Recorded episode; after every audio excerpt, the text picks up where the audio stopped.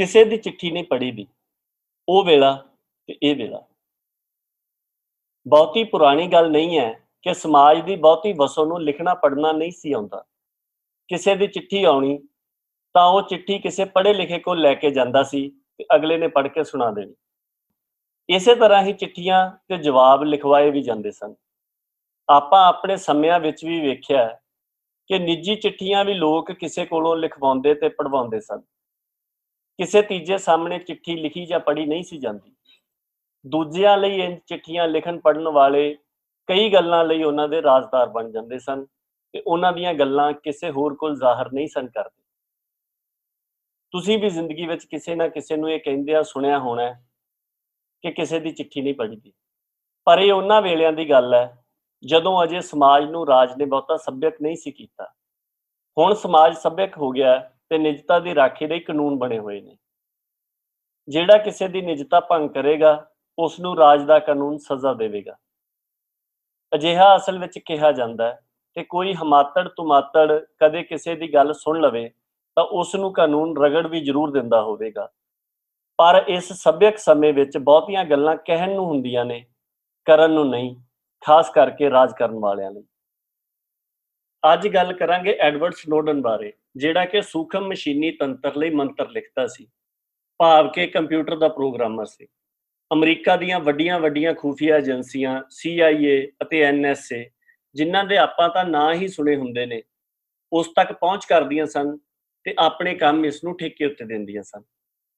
ਇਹ ਏਜੰਸੀਆਂ ਅਤੇ ਇਹਨਾਂ ਦੇ ਕਈ ਹੋਰ ਭਾਈਬੰਦ ਲੋਕਾਂ ਦੀਆਂ ਨਿੱਜੀ ਗੱਲਾਂ ਚੋਰੀਆਂ ਪੜ੍ਹਦੇ, ਸੁਣਦੇ ਤੇ ਵੇਖਦੇ ਸਨ।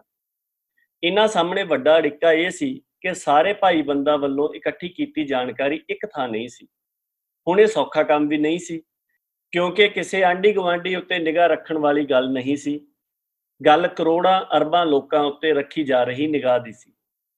ਜਦੋਂ ਸਨੋਡਨ ਨੇ ਇਸ ਸਾਰੀ ਜਾਣਕਾਰੀ ਨੂੰ ਇੱਕ ਥਾਂ ਕਰਨ ਵਾਲਾ ਤੰਤਰ ਬਣਾਉਣਾ ਸ਼ੁਰੂ ਕੀਤਾ, ਤਾਂ ਉਸ ਨੂੰ ਪਤਾ ਲੱਗਾ ਕਿ ਅਮਰੀਕੀ ਏਜੰਸੀਆਂ ਅਮਰੀਕਾ ਦੇ ਆਮ ਲੋਕਾਂ ਸਣੇ ਤਕਰੀਬਨ ਸਾਰੀ ਦੁਨੀਆ ਦੀ ਹੀ ਜਸੂਸੀ ਕਰ ਰਹੀਆਂ ਹਨ। ਸਨੋਡਨ ਜਿਸ ਜਗ੍ਹਾ ਉੱਤੇ ਇਹ ਕੰਮ ਕਰਨ ਜਾਂਦਾ ਸੀ, ਉਹ ਅਤ ਕੜੀ ਸੁਰੱਖਿਆ ਵਾਲੀ ਥਾਂ ਸੀ ਅਤੇ ਕਹਿੰਦੇ ਨੇ ਕਿ ਉੱਥੋਂ ਸੂਈ ਵੀ ਬਾਹਰ ਨਹੀਂ ਸੀ ਜਾ ਸਕਦੀ। ਭਾਰੀ ਖਤਰਾ ਸਹੇੜਦਿਆਂ ਐਡਵਰਡ ਸਨੋਡਨ ਨੇ ਉੱਥੋਂ ਸਾਰੀ ਜਾਣਕਾਰੀ ਦੇ ਵੇਰਵੇ ਤੇ ਸਬੂਤ ਬਾਹਰ ਲੈ ਆਂਦੇ। ਉਸ ਨੇ ਇਹ ਜਾਣਕਾਰੀ ਦੁਨੀਆ ਦੇ ਨਾਮੀ ਖਬਰ ਅਦਾਰੇ ਗਾਰਡੀਅਨ ਨਾਲ ਸਾਂਝੀ ਕੀਤੀ, ਜਿਨ੍ਹਾਂ ਦੁਨੀਆ ਨੂੰ ਦੱਸਿਆ ਕਿ ਕਿਵੇਂ ਨਿਜਤਾ ਦੀ ਰਾਖੀ ਲਈ ਕਾਨੂੰਨ ਬਣਾਉਣ ਵਾਲੇ ਸੰਸਾਰ ਵਿੱਚ ਨਿਜਤਾ ਖਤਮ ਹੋ ਚੁੱਕੀ ਹੈ। ਕਿਵੇਂ ਸਰਕਾਰਾਂ ਸਭ ਕਾਸੇ ਉੱਤੇ ਨਿਗਾਹ ਰੱਖ ਰਹੀਆਂ ਨੇ?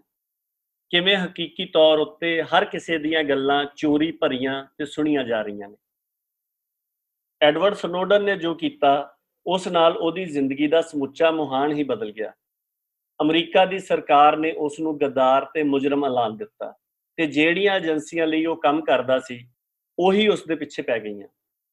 ਕਈ ਖਤਰਿਆਂ ਤੋਂ ਬਾਅਦ ਉਹ ਹਾਂਗਕਾਂਗ ਰਾਹੀਂ ਰੂਸ ਪੁੱਜਾ ਜਿੱਥੇ ਉਸ ਨੂੰ ਸਿਆਸੀ ਸ਼ਰਨ ਮਿਲੀ ਜਦੋਂ ਉਸਨੇ ਖੁਲਾਸੇ ਕੀਤੇ ਸਨ ਉਦੋਂ ਬਰਾਕ ਓਬਾਮਾ ਅਮਰੀਕਾ ਦਾ ਰਾਸ਼ਟਰਪਤੀ ਸੀ ਅਤੇ ਉੱਥੇ ਡੈਮੋਕ੍ਰੈਟ ਪਾਰਟੀ ਦੀ ਸਰਕਾਰ ਸੀ ਅਮਰੀਕਾ ਦਾ ਮੌਜੂਦਾ ਰਾਸ਼ਟਰਪਤੀ ਡੋਨਲਡ ਟਰੰਪ ਰਿਪਬਲਿਕਨ ਪਾਰਟੀ ਨਾਲ ਸੰਬੰਧਿਤ ਹੈ ਦੋਵਾਂ ਸਿਆਸੀ ਵਿਰੋਧੀਆਂ ਦੀ ਸਨੋਡਨ ਬਾਰੇ رائے ਤਕਰੀਬਨ ਸਾਂਝੀ ਸੀ ਕਿ ਉਸ ਨੂੰ ਆਪਣੇ ਕੀਤੇ ਦੀ ਸਜ਼ਾ ਮਿਲਣੀ ਚਾਹੀਦੀ ਹੈ ਦੂਜੇ ਬੰਨੇ ਉਹ ਲੋਕ ਨੇ ਜੋ ਮਨੁੱਖੀ ਹੱਕਾਂ ਨੂੰ ਅਹਿਮੀਅਤ ਦਿੰਦੇ ਨੇ ਤੇ ਇਹ ਮੰਨਦੇ ਨੇ ਕਿ ਕਿਸੇ ਦੀ ਨਿੱਜੀ ਜ਼ਿੰਦਗੀ ਵਿੱਚ ਝਾਕਣਾ ਮਾੜੀ ਗੱਲ ਹੁੰਦੀ ਹੈ ਇਹਨਾਂ ਲੋਕਾਂ ਦੀ رائے ਹੈ ਕਿ ਸਨੋਡਨ ਵਿਰੁੱਧ ਕਾਰਵਾਈ ਨਹੀਂ ਹੋਣੀ ਚਾਹੀਦੀ ਤੇ ਉਸ ਦੇ ਮਾਮਲੇ ਨੂੰ ਅਮਨੈਸਟੀ ਭਾਵ ਹਮਦਰਦੀ ਨਾਲ ਵਿਚਾਰਦਿਆਂ ਉਸ ਨੂੰ ਪਾਰਡਨ ਭਾਵ ਆਮ ਮਾਫੀ ਮਿਲਣੀ ਚਾਹੀਦੀ ਹੈ ਅਮਰੀਕਾ ਦੇ ਮੌਜੂਦਾ ਰਾਸ਼ਟਰਪਤੀ ਦਾ ਹਾਲ ਵਿੱਚ ਹੀ ਬਿਆਨ ਆਇਆ ਹੈ ਕਿ ਉਹ ਐਡਵਰਡ ਸਨੋਡਨ ਦਾ ਮਾਮਲਾ ਵਿਚਾਰਦਿਆਂ ਉਸ ਨੂੰ ਆਮ ਮਾਫੀ ਦੇਣ ਬਾਰੇ ਗੌਰ ਕਰੇਗਾ ਸਥਿਤੀ ਇਹ ਹੈ ਕਿ ਸਟੇਟ ਨੇ ਸਮਾਜ ਨੂੰ ਅਜਿਹੇ ਤਰੀਕੇ ਨਾਲ ਸੱਭਿਅਕ ਕਰ ਲਿਆ ਹੈ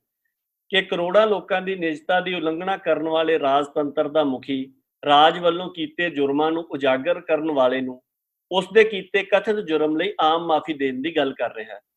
ਅਤੇ ਜੇਕਰ ਕੱਲ ਨੂੰ ਅਜਿਹਾ ਹੋ ਜਾਂਦਾ ਤਾਂ ਸਟੇਟ ਦਾ ਸੱਭਿਅਕ ਕੀਤਾ ਹੋਇਆ ਸਮਾਜ ਇਸ ਨੂੰ ਵੱਡੀ ਫਰਾਕ ਦਿਲੀ ਕਹਿ ਕੇ ਵਡਿਆਏਗਾ। ਕੀ ਚਿੱਠੀਆਂ ਪੜਨ ਲਿਖਵਾਉਣ ਦੇ ਸਮੇਂ ਦੇ ਨਾਲ-ਨਾਲ ਉਹਨਾਂ ਵੇਲਿਆਂ ਦੀਆਂ ਕਦਰਾਂ ਕੀਮਤਾਂ ਵੀ ਗਏ ਬੀਤੇ ਦੀ ਗੱਲ ਹੋ ਗਈਆਂ ਨੇ।